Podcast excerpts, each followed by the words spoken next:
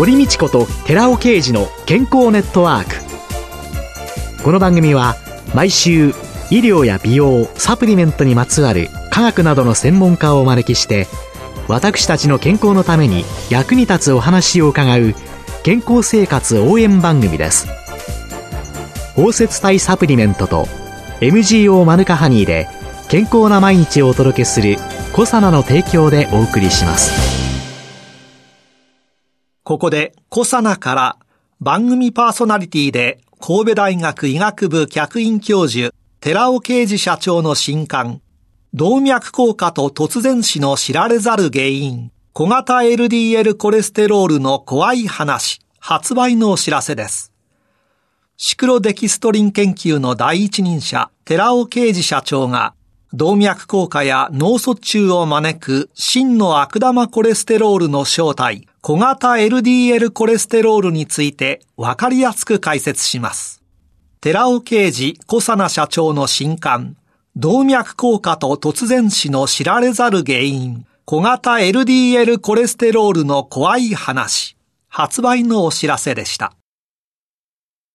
明けましておめでとうございます。堀道子です。寺尾啓二です。今月は小佐奈社長で神戸大学医学部客員教授の寺尾啓二さんと共にシクロデキストリン消化管ケミストリーによる美容と健康というテーマでお送りします。一週目の今日はシクロデキストリン消化管ケミストリーから生まれた美肌成分の吸収性向上技術と題してお送りします。一年最初からちょっと難しい言葉が、はいはい、難しい言葉シクロデキストリン消化管ケミストリーっていう言葉自体が難しく感じると思うんですけど、実はこれ私が作った言葉でして、シクロデキストリンというものは感情の分子でして、魔法の糖とも呼ばれてるんですけども、このシクロデキストリンを用いてですね、口からスタートして食道、胃、小腸、大腸、直腸、肛門とつながる。これが消化管ですよね。この消化管の中でシクロデキストリンによって何ができるかということなんですけども、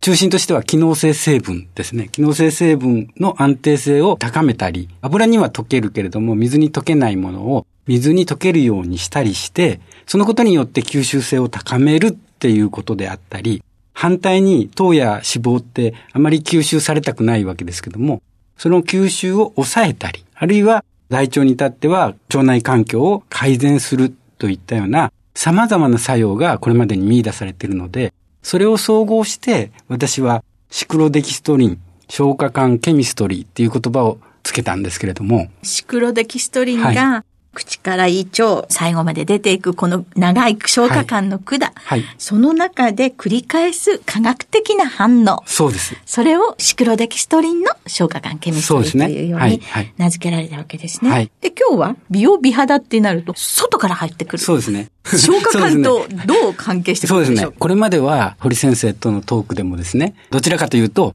消化管の中で使用性の成分で食品機能性のあるものをいかに体の中に入れるかっていうようなお話をさせていただいた。それは消化管の中で、例えば小腸の中で言えば、胆汁酸をはじめとした消化液があるから、結果として体の中に入りやすいっていうようなお話をさせていただいたりした。はい。でも、今回の話っていうのは、外から塗るわけですから、鍵を握っている消化液の中の胆汁酸をうまく利用して、体の中に入れるぞって言ったら、外の場合は使えないですよね。単純酸を塗るわけにいかないですから、それに代わる技術っていうものを、このシクロデキストリン消化管ケミストリーがあるからこそ分かってきたことがあるので、その話をさせていただきたいなと思うんですね。以前教えていただいたのは、感情オリゴ糖というものがあって、はい、そこにまあ何かの物質が入っていて、はい、それを私たちが飲んで、はい、そうすると単純から出てくる単純酸が、はい、私はそっちの方が好きよというので、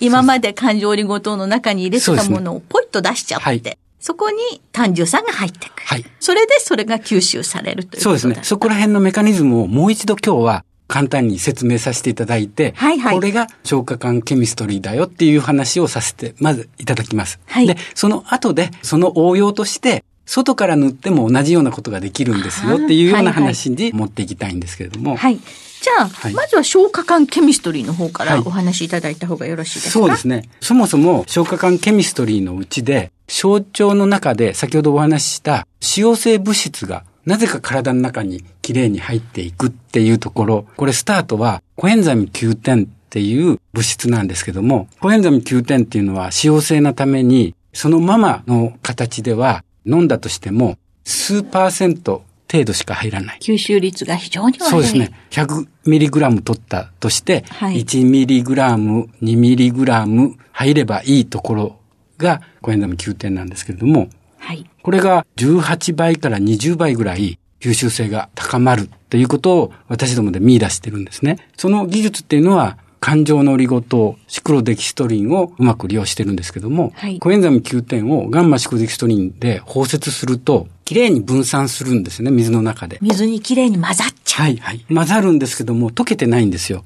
溶けてないのになんで体の中に入っていくんだっていう当初の疑問があったわけですね。はい通常は可用化して水に溶けるから消化管の中で体の中に入っていくっていうメカニズムが本当だと思うんですけど、そうじゃなくって水に溶けてないのに入るということがわからなかったんですね。人試験をやるときっちりと吸収性は高まることを確認しているわけです。18倍から18倍と20いう倍。。で、開発当初、もう20年ぐらい前なんですけども、どうしてこれが入るんだろう？わからなかったわけです。そんな中で、トコトリエノールっていう、え同じように使用性物質、これはスーパービタミン E とかとも言われまして、抗がん作用があるということで、その吸収性を高めようというような研究がありまして、平成20年から21年度に行われた国のですね、政策創薬研究プロジェクトというものでありまして、国立健康栄養研究所と共同研究をしてたんですね。その時にトコトリエノールをガンマシクデキストリンで包摂して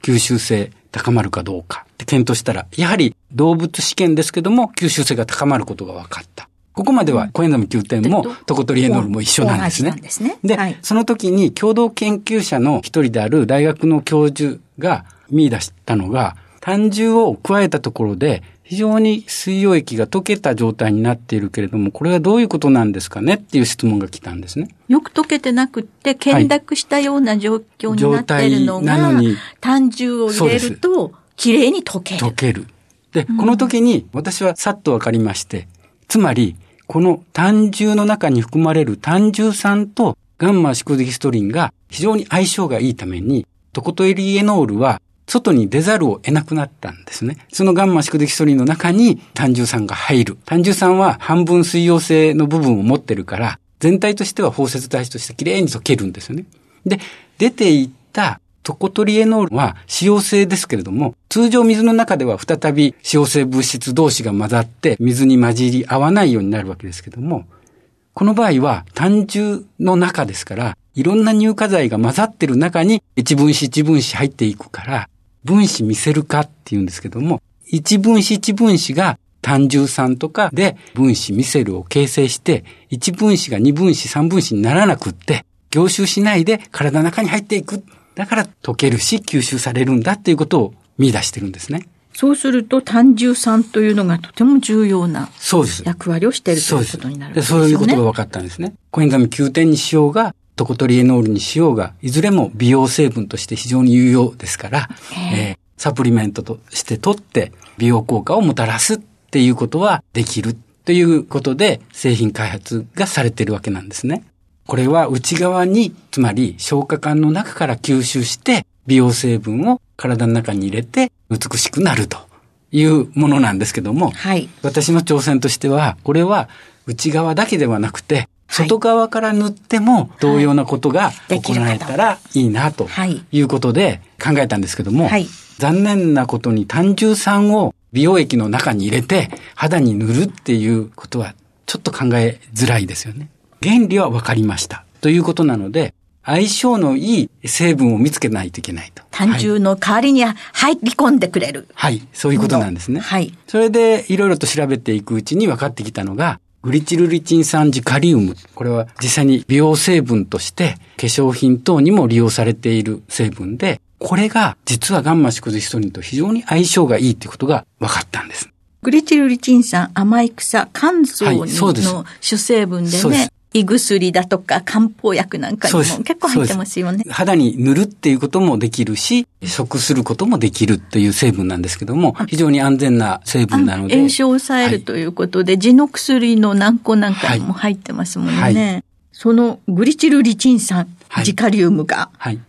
単純酸と同じくらいに相性が良かった。そうです。全く同じように相性がいいんですね。で、今度は外から塗った時に、いかに肌の中に吸収されていくかっていう検討をしないといけないわけですね。はい。人のですね、細胞なんですけどね、人三次元培養表皮っていうものを用意しまして、それを使っていかに吸収されるかっていう検討をしたんですね。はい。確かにコエンザム9点だけだと全く吸収されることはないんですけれども、うん、これがコエンザム9点のガンマ宿敵ストリン包摂体でも同じです。ほとんど吸収されません。ところが、そこにグリチルリチンを加えたところで、全く単純酸の時と同じように吸収性が一気に上がったんですね。で、これはメカニズム的にほぼ同じと判断できるものなんですけども、コエンザム9点っていうものが実は実際に美容液で利用されておりまして、0.03%化粧品には配合できるんです。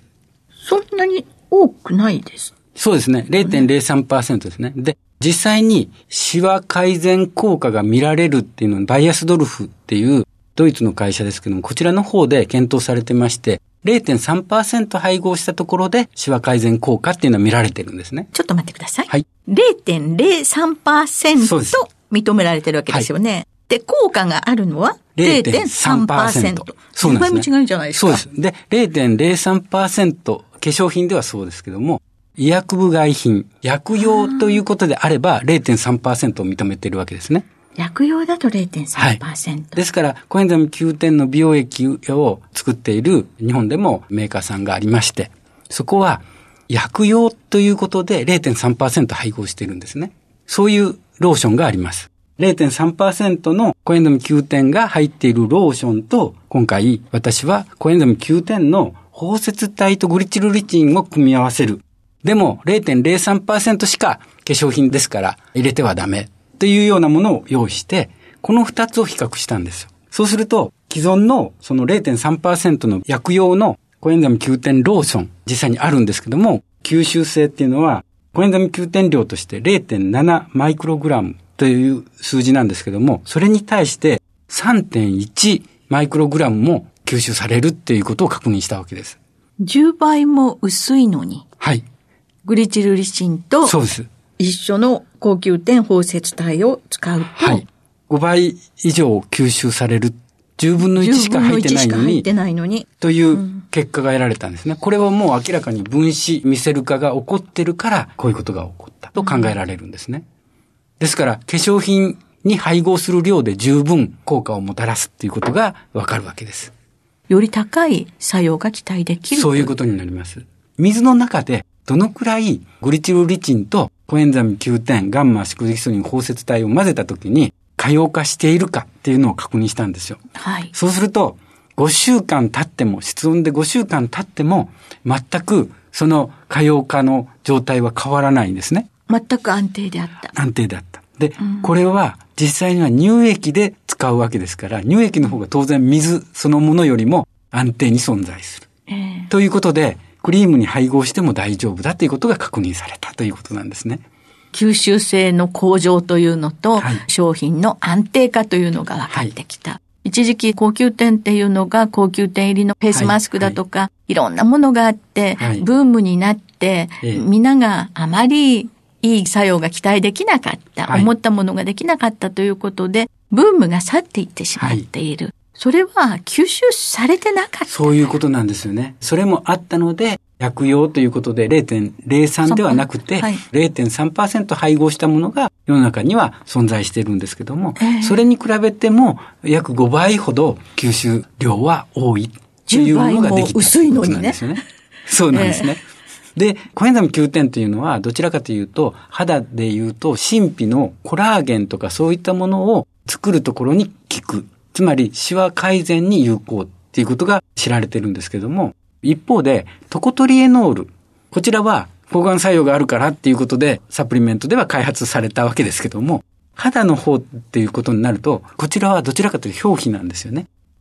表皮で活性酸素によってメラニンが産生するということが分かってて、それを防ぐという意味で抗酸化物質としてトコトリエノールっていうのが必要なんですけども、そちらの方の検討も当然トコトリエノールも使用性物質であり、コエンザム Q10 と同じように生体内に入ることが難しい物質です。コエンザム Q10 と同じようにですね、ガンマシクデキストリン包摂体にして、そのままでは吸収されませんけれども、そこにグリチルリチン酸ジカリウムを同時に加えたら、同様に美容液として、今度はシワ改善ではなくて、シミそばかすを防ぐという方面でトコトリエノールは使えますから、同様の検討を行ったんですね。はい。そうすると、全く同じように吸収性は大きく向上するということが分かったわけです。そうやって考えてくると、皮膚の本当の表面の表皮、はい、そこでのシミ、はい、一番気になるところですよね。そはい、それと、その下の神秘の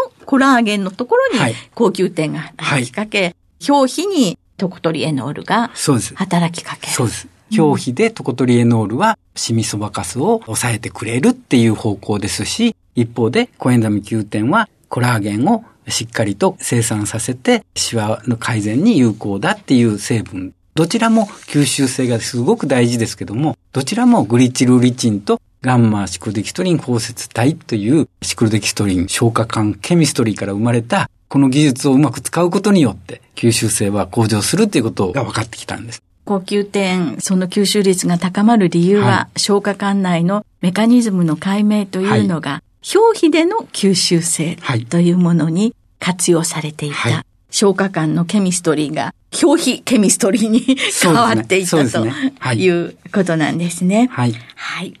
で、今週は、このように、コエンザミ9点とか、トコトリエノールとか、吸収性の悪いものをいかに肌に吸収させるか、その技術を開発しましたという話をさせていただいたんですけれども、次週は、この技術を使って、どのような美容液が作れるかっていうところに話を持っていきたいんですけども。じゃあ基礎の研究が実際の私たち女性の味方にどうなっていくのかというのを来週伺いたいと思います、はい、今週は小佐野社長で神戸大学医学部客員教授の寺尾啓二さんとともにシクロデキストリン消化管ケミストリーによる美容と健康の1回目。シクロデキストリン消化管ケミストリーから生まれた美肌成分の吸収性向上技術とはと題してお送りしました。寺尾さんありがとうございました。来週もよろしくお願いします。ありがとうございました。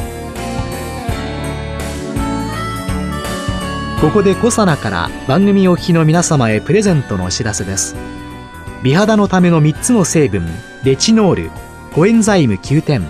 Rα リポ酸を配合した美容液。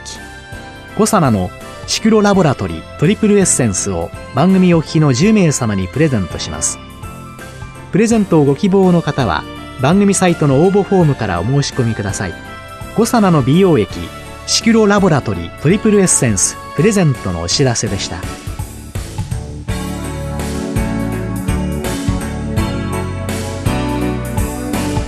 堀道子と寺尾啓二の健康ネットワークこの番組は「包摂体サプリメントと MGO マヌカハニーで健康な毎日をお届けするコサナの提供でお送りしました。